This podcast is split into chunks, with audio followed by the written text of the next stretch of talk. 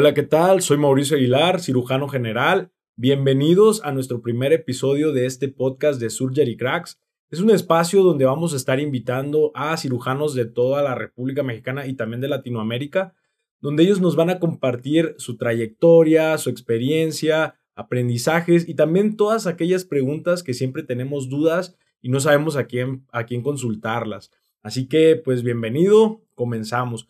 Hoy tenemos de invitado al doctor Jesús Montoya, cirujano bariatra, actualmente es presidente de la AMSE, el cual nos va a compartir acerca de su trayectoria de aprendizaje, qué eh, necesita un maestro para formar mejores especialistas y subespecialistas, y también una que otra, eh, una que otra experiencia acerca de sus hobbies y de su vida. Pues bueno, ¿qué tal? Buenos días. Eh, hoy es nuestro primer episodio y tenemos el honor de tener al doctor Jesús Montoya, cirujano bariatra y actualmente presidente de la AMSE. ¿Qué tal, doctor? Bienvenido. Buenos días, Mauricio. Muchísimas gracias por la invitación. Te agradezco la invitación. vamos a conocer un poquito de, su trayectoria, de su historia y un poquito de todo lo que hace. Muchas gracias. La principal pregunta que, me, gustaría hacerle y que yo creo que todos queremos, también tenemos el interés de saber, es cómo se preparó para usted llegar a ser el presidente de, de la AMSE. Bueno, pues yo soy miembro de la AMSE desde el 2000. Cuando pues yo salí de la residencia me interesó mucho, estaba en boga la cirugía laparoscópica y tuve la fortuna y la suerte de ser becado para tener entrenamientos en el extranjero para cirugía laparoscópica. En esos entonces el grapeo quirúrgico tampoco era tan frecuente en, en México o era poca gente la que conocía y yo tuve la fortuna que siendo alguien relativamente joven, pues empecé a, ese entrenamiento. Cuando regresé a, a, a, México, pues bueno, la, lo que hicimos fue, eh, obviamente, el, empezar a preparar eh, a, las personas, empecé, empecé a demostrar que traía yo conocimientos de la paroscopía. Y uno de mis primeros trabajos fue preparar a mis maestros en algunas de las eh, hospitales donde me, dijeron que entrenaba, pues yo entrenaba a, mis, a los que fueron algunos de ellos mis maestros. Otros, pues no, por supuesto que eran mis maestros y era, yo les ayudaba a hacer cada vez mejor un procedimiento. Y pues de ahí eh, conocí a la Asociación Mexicana de Cirugía Endoscópica, me metí a ella, empecé a, de como cualquier cirujano, a, empezar a, los congresos, a presentar, a presentar trabajos, y en el 2016 tuve la oportunidad de que se me fue invitado a la primer mesa como parte de la, del, del, comité científico y aprendí ahí a, cómo se hacía un congreso, qué era lo que importaba, qué era lo que hacía. Este, estuve con la cercanía con el doctor Ricardo Blas Azotla, que es alguien al que yo le debo el que haya iniciado ya como parte de las mesas directivas y empecé a, conocer más esto y pues tuve la fortuna de que cada vez, cada, he participado en seis mesas directivas, me enrolé en, en una, en otra, comité científico, eh, educación médica continua, secretario, o sea, varias de las cosas que fui creciendo hasta tener la posibilidad de ser candidato a, ser presidente de la Asociación Mexicana de Cirugía Endoscópica y así fue. ahorita tengo ese, el año en el que estoy electo y soy, voy a ejercer todo esto, el año, el ciclo 23-24. Excelente, muchas felicidades nuevamente, Doc, porque pues sí es un, es un gran logro, la verdad, y yo creo que es una gran responsabilidad, porque al final de cuentas son de los congresos más relevantes que tenemos en, en cirugía y, y, pues prepararlo, organizarlo, pues sí lleva, yo creo, mucha estrategia, ¿no? Entonces prácticamente usted termina, eh, se gradúa para ser cirujano y de ahí comienza, se vuelve socio de la AMSE y hasta el 2016 es cuando eh, comienza a interactuar ya para encaminarse a ser este, presidente en algún momento. Sí, Mauricio, sí, así fue más o menos. Excelente. Doctor, y su principal objetivo, así con la visión que usted entra a, como presidente de la AMSE, ¿cuál es su principal objetivo o qué quisiera eh, prácticamente dejar en este periodo que usted va a quedar como presidente? Pues de hecho la, la función de la Asociación Mecánica y Cirugía Endoscópica es la difusión de la enseñanza.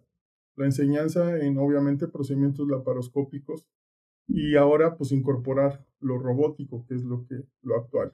Entonces, fusionar lo laparoscópico con lo robótico es uno de mis metas, porque hoy por hoy creo que la cirugía robótica en unos años va a ser cada vez más frecuente y pues el, enfoque que yo tengo de la asociación es hacia la gente joven. De hecho, por eso se está haciendo estos, estas entrevistas, porque me quiero dirigir a la gente joven, porque son los futuros cirujanos y los futuros socios de AMSE, eh, y, y, a, esos, a esos me quiero dirigir. Sí, y así como usted tiene el, el papel de ser maestro actualmente, está en contacto totalmente con la enseñanza. Yo creo que eso va a aportar mucho ahorita que para, para su, su objetivo, ¿no? Saber cómo eh, dejar eso en, en, la, en las generaciones nuevas, que realmente, como dice, lo de la cirugía robótica viene siendo lo más actual. Sí, pues tengo 13 años de profesor de posgrado en alta especialidad en cirugía bariátrica con aval universitario de nuestra UNAM y de el ISTE. Y obviamente pues aprendes, aprendes a ser maestro, aprendes a conocer gente, aprendes a, hacer análisis de tus alumnos y vas aprendiendo y vas aprendiendo cada vez más a ser maestro. No es fácil ser maestro. No es fácil ser maestro y dejar eh, eh, una enseñanza o dejar una huella en cada uno de los alumnos. Yo lo que trato de hacer es, ser, eh, yo, toda mi enseñanza está basada en evidencia. No hago nada que sea por ocurrencia. Siempre hago todo basado en evidencia en beneficio a nuestro paciente. Yo siempre he considerado que el, paciente es, es, es, lo principal de todos nosotros, es lo principal de nuestra enseñanza. Todos aprendemos para ser mejores, para ofrecer un mejor servicio, para poder dar mejores tratamientos. al final es nuestro paciente. Y la preparación que nosotros tenemos, eh, cada uno de nosotros que te prepares, entre mejor te prepares, pues le ofreces una mejor atención a nuestro enfermo. Entonces, la verdad que esa es mi meta, ponerle una huella a cada uno de ustedes. Eh, todos somos diferentes, pero si algo les quiero dejar eh, grabado es que, que, actúen basado en evidencia, que todo esté escrito. Eh, y si no, pues hay investigaciones que están más avanzadas que nosotros, pero que no actúen por, por, por sin la evidencia necesaria, porque ningún paciente se merece eso. Ningún paciente se merece actuar eh, sin conocimiento de él. Sí, totalmente de acuerdo, Y aquí entra un punto bien importante, ya que esto, este, este podcast va dirigido pues para residentes, para cirujanos, para subespecialistas, y pues sabemos que todo esto es, es enseñanza y aprendizaje constante. Acá una pregunta que, que me gustaría compartir a todas las personas que nos escuchan. Eh, ¿Usted qué considera eh, que un maestro de cirugía debería eh, siempre tener para aportar a sus residentes? Pues yo creo que primero es un entrenamiento de maestro. No es fácil. Yo tomo anualmente un curso de pedagogía. la manera en que se dirige uno hacia, hacia, hacia las personas, hacia los sustentantes, hacia los alumnos, es, es, es importante como, como tú les enseñas y lo que estás basado. Segundo, obviamente no hay un maestro que no pueda estar basado en evidencia. Tal vez por eso repito tanto este término, porque se, ya no, en la actualidad la enseñanza no está basada en lo que yo quiero, lo que yo siento, lo que yo pienso. Ya todo está basado en una evidencia.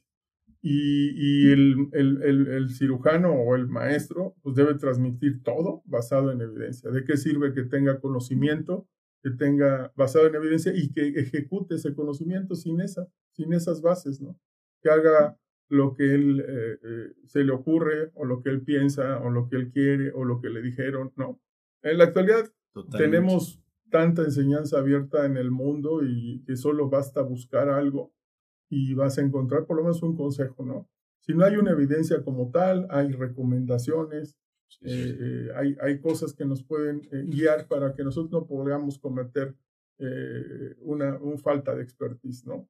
Y la otra es que, pues obviamente también, como les, siempre les he comentado a los, a los residentes, el área que, que no domine, pues que pidan apoyo. No es necesario tener todo el conocimiento de todo y menos cuando eres joven. La juventud no, no es mala, es algo que, que tiene al contrario, es algo que te debe motivar a, entre mayor conocimiento, entre mayor experiencia tengas, entre un acercamiento más a, a gente, a profesores que tengan, que te dejen eso, que te dejen la, basado en la evidencia, en la experiencia, que quieras ser como ellos, que te motive. Eso es eh, muy importante como profesor. Y yo pues a los profesores les recomendaría pues prepararse, todo es preparación, todo es sistematización. Yo tengo mi curso de alta especialidad perfectamente sistematizado, sé eh, en qué mes le, va pura enseñanza, en qué mes práctica, en qué mes esto. O sea, todo lo voy porque sistematizo la enseñanza. Claro que ya tengo 13 años haciendo el curso, pero sistematizo porque así me di cuenta que es mejor transmitir.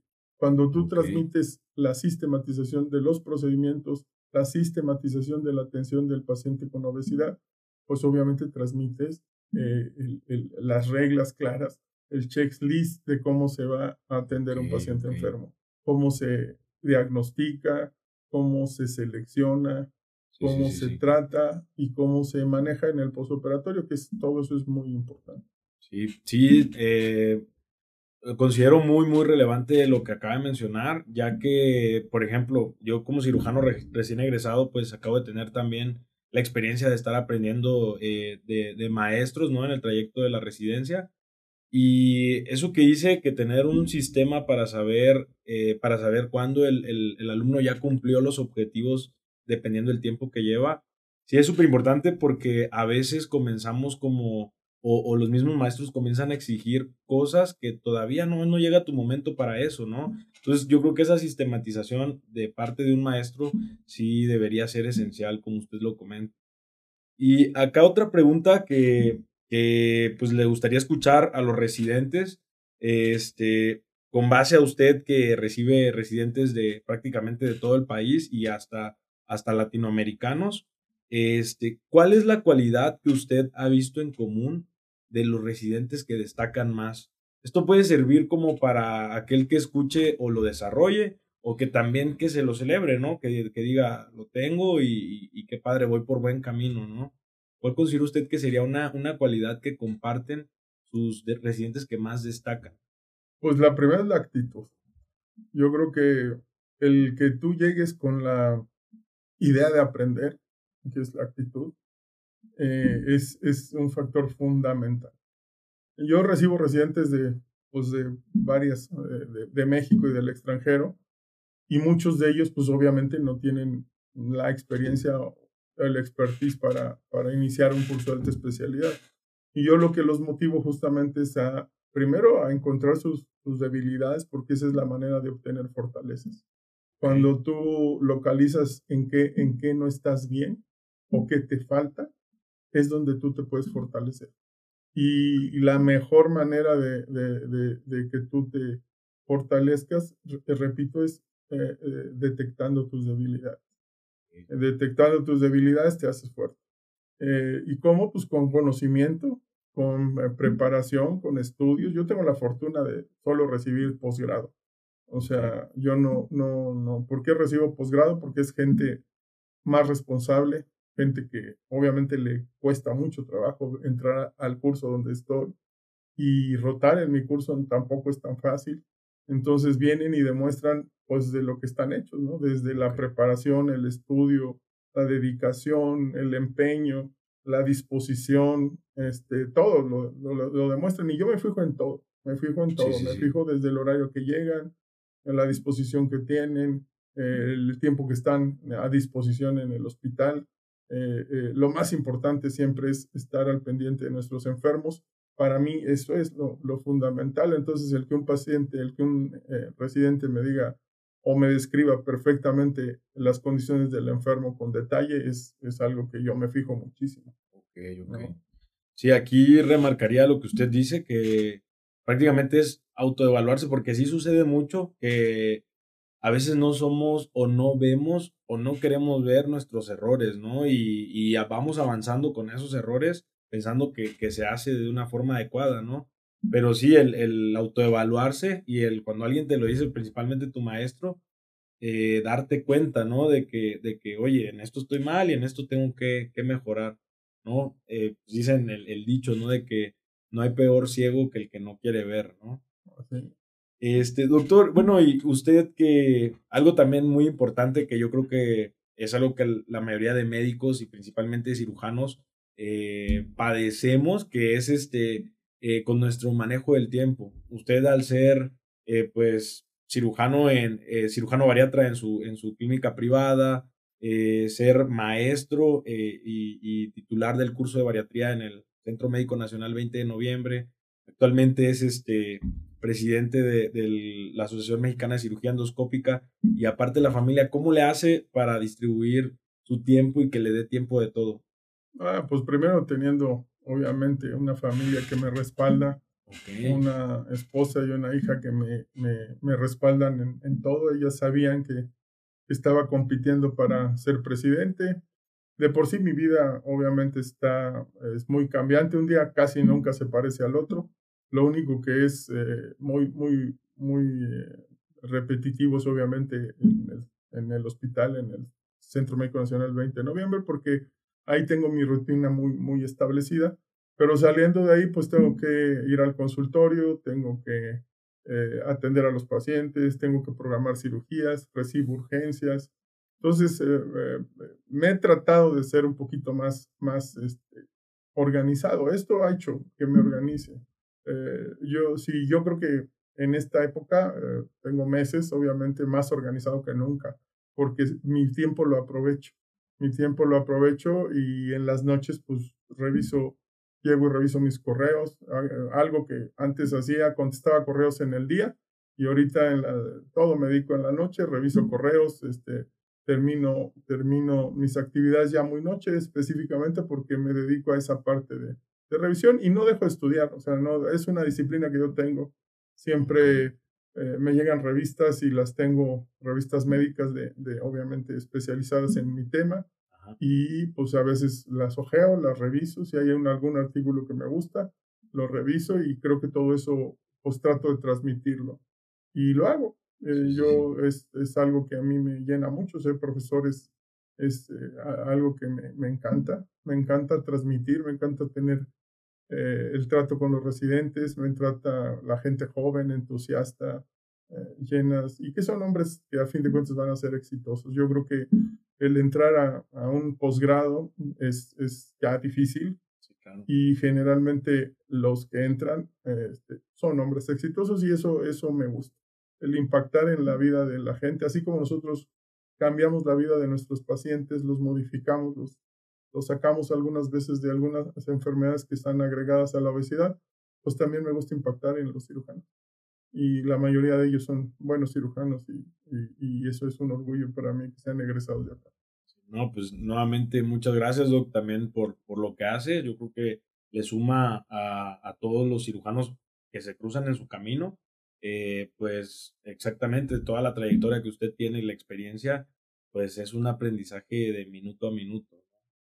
Eh, la siguiente pregunta que me gustaría hacerle es, dentro de toda esta trayectoria, eh, prácticamente desde que, desde que puede ser desde la residencia, eh, desde que egresa, este, ¿cuál es la situación quirúrgica que más aprendizaje le dejó este, en, toda esta trayectoria?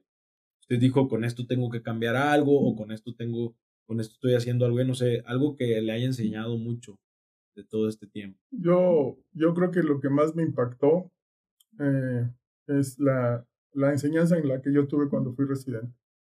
Cuando fui residente, eh, la, la, la, disciplina era demasiado estricta, demasiado estricta, pero que en ese momento tú la veías como una disciplina exagerada, una disciplina militarizada, no había errores, no podías tenerlos. Algo que ha cambiado era, mucho. Era, sí, algo que ha cambiado, pero cuando yo eh, egresé y dije, pues qué bueno que ya salí de esta de la disciplina, y qué bueno que ya soy cirujano, qué bueno que ya soy independiente, me di, fue cuando me empecé a,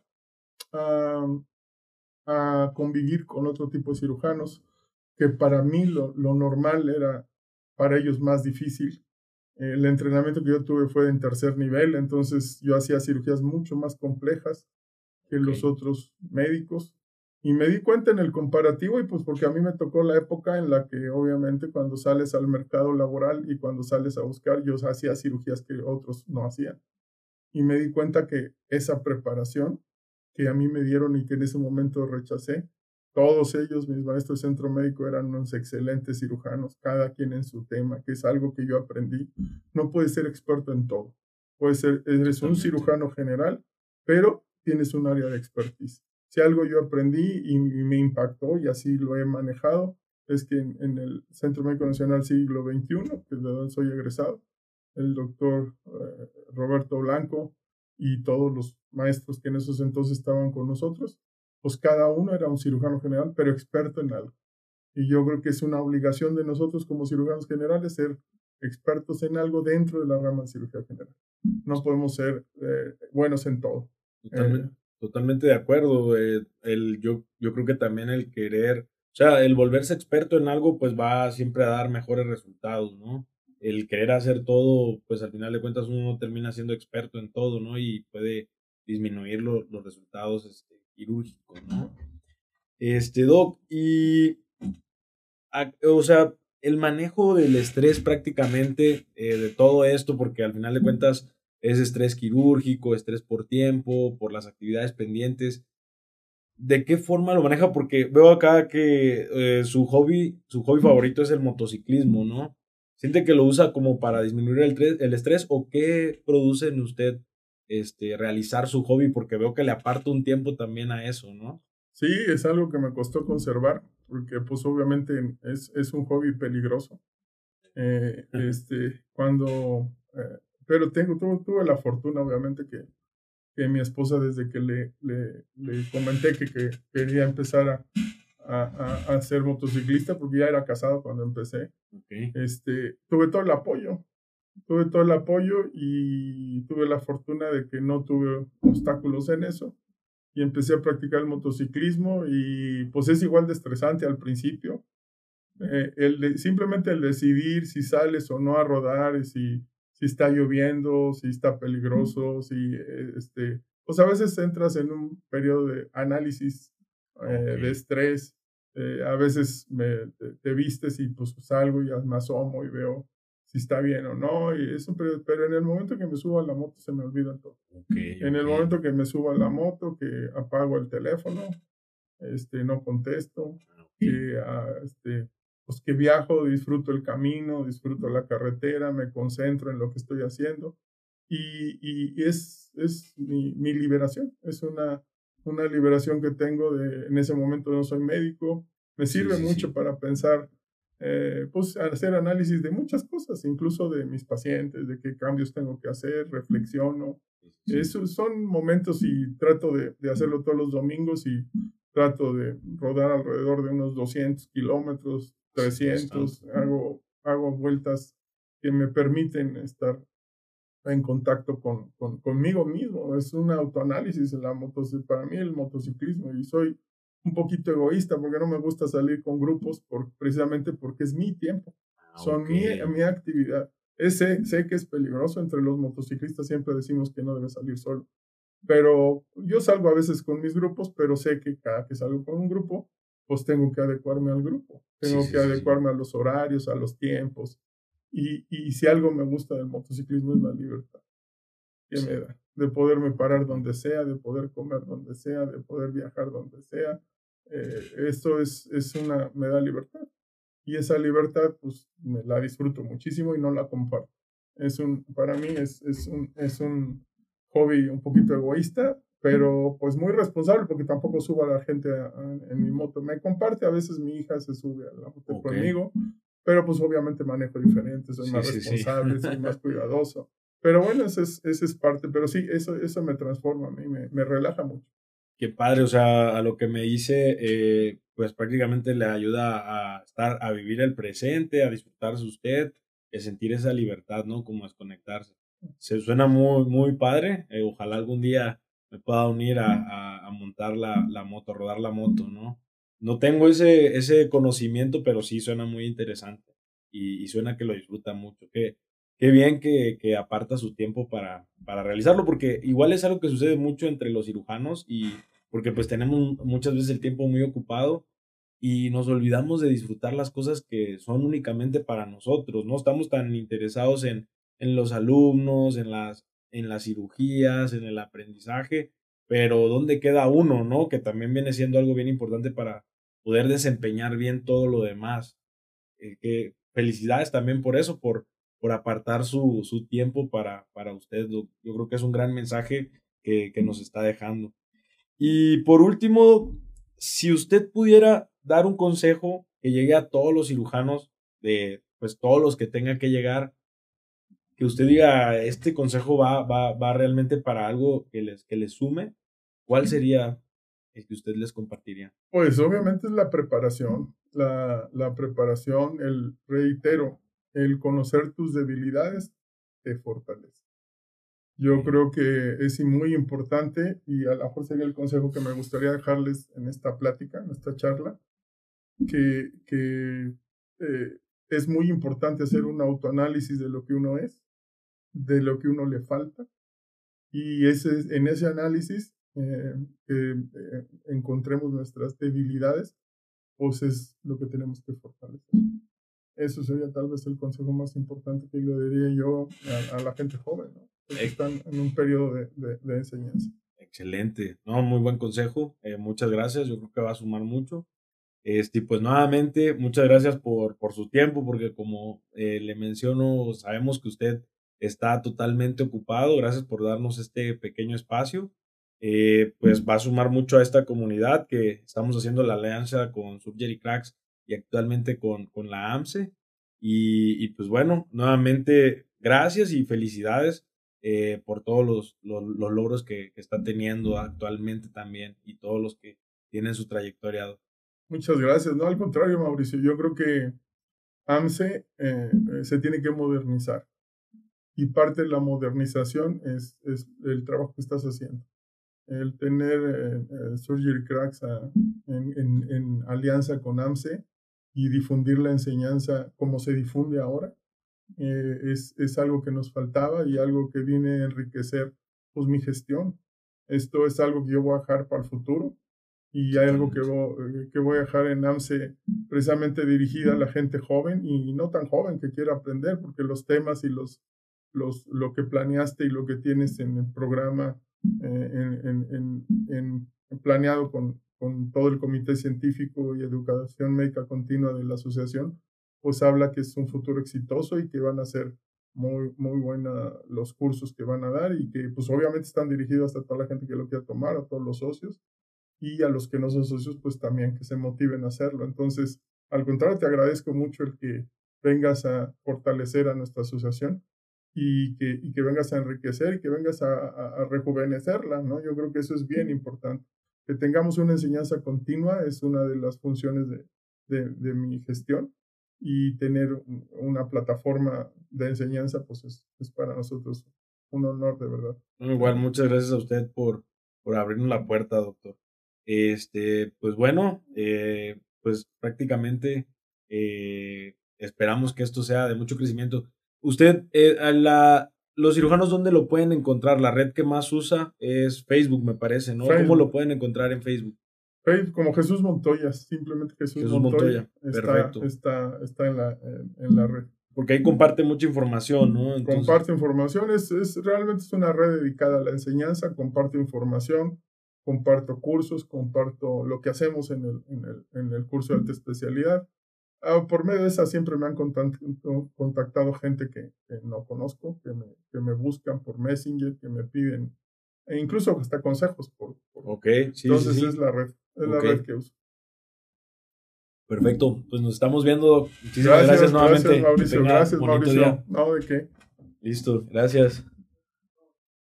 Disfruté mucho esta plática con el doctor Jesús Montoya, nuestro primer episodio. La verdad es un honor tener a un cirujano de la categoría de él, eh, donde nos pudo compartir mucho acerca de su aprendizaje, su trayectoria. Y me quedo y les comparto nuevamente como el, el mensaje que él transmite, que es autoevaluarnos constantemente para saber realmente qué cosas eh, no hacemos bien y eso poder mejorarlas. Principalmente sería aceptarlo y pues bueno, espero les haya gustado. Nos seguimos viendo en el próximo capítulo.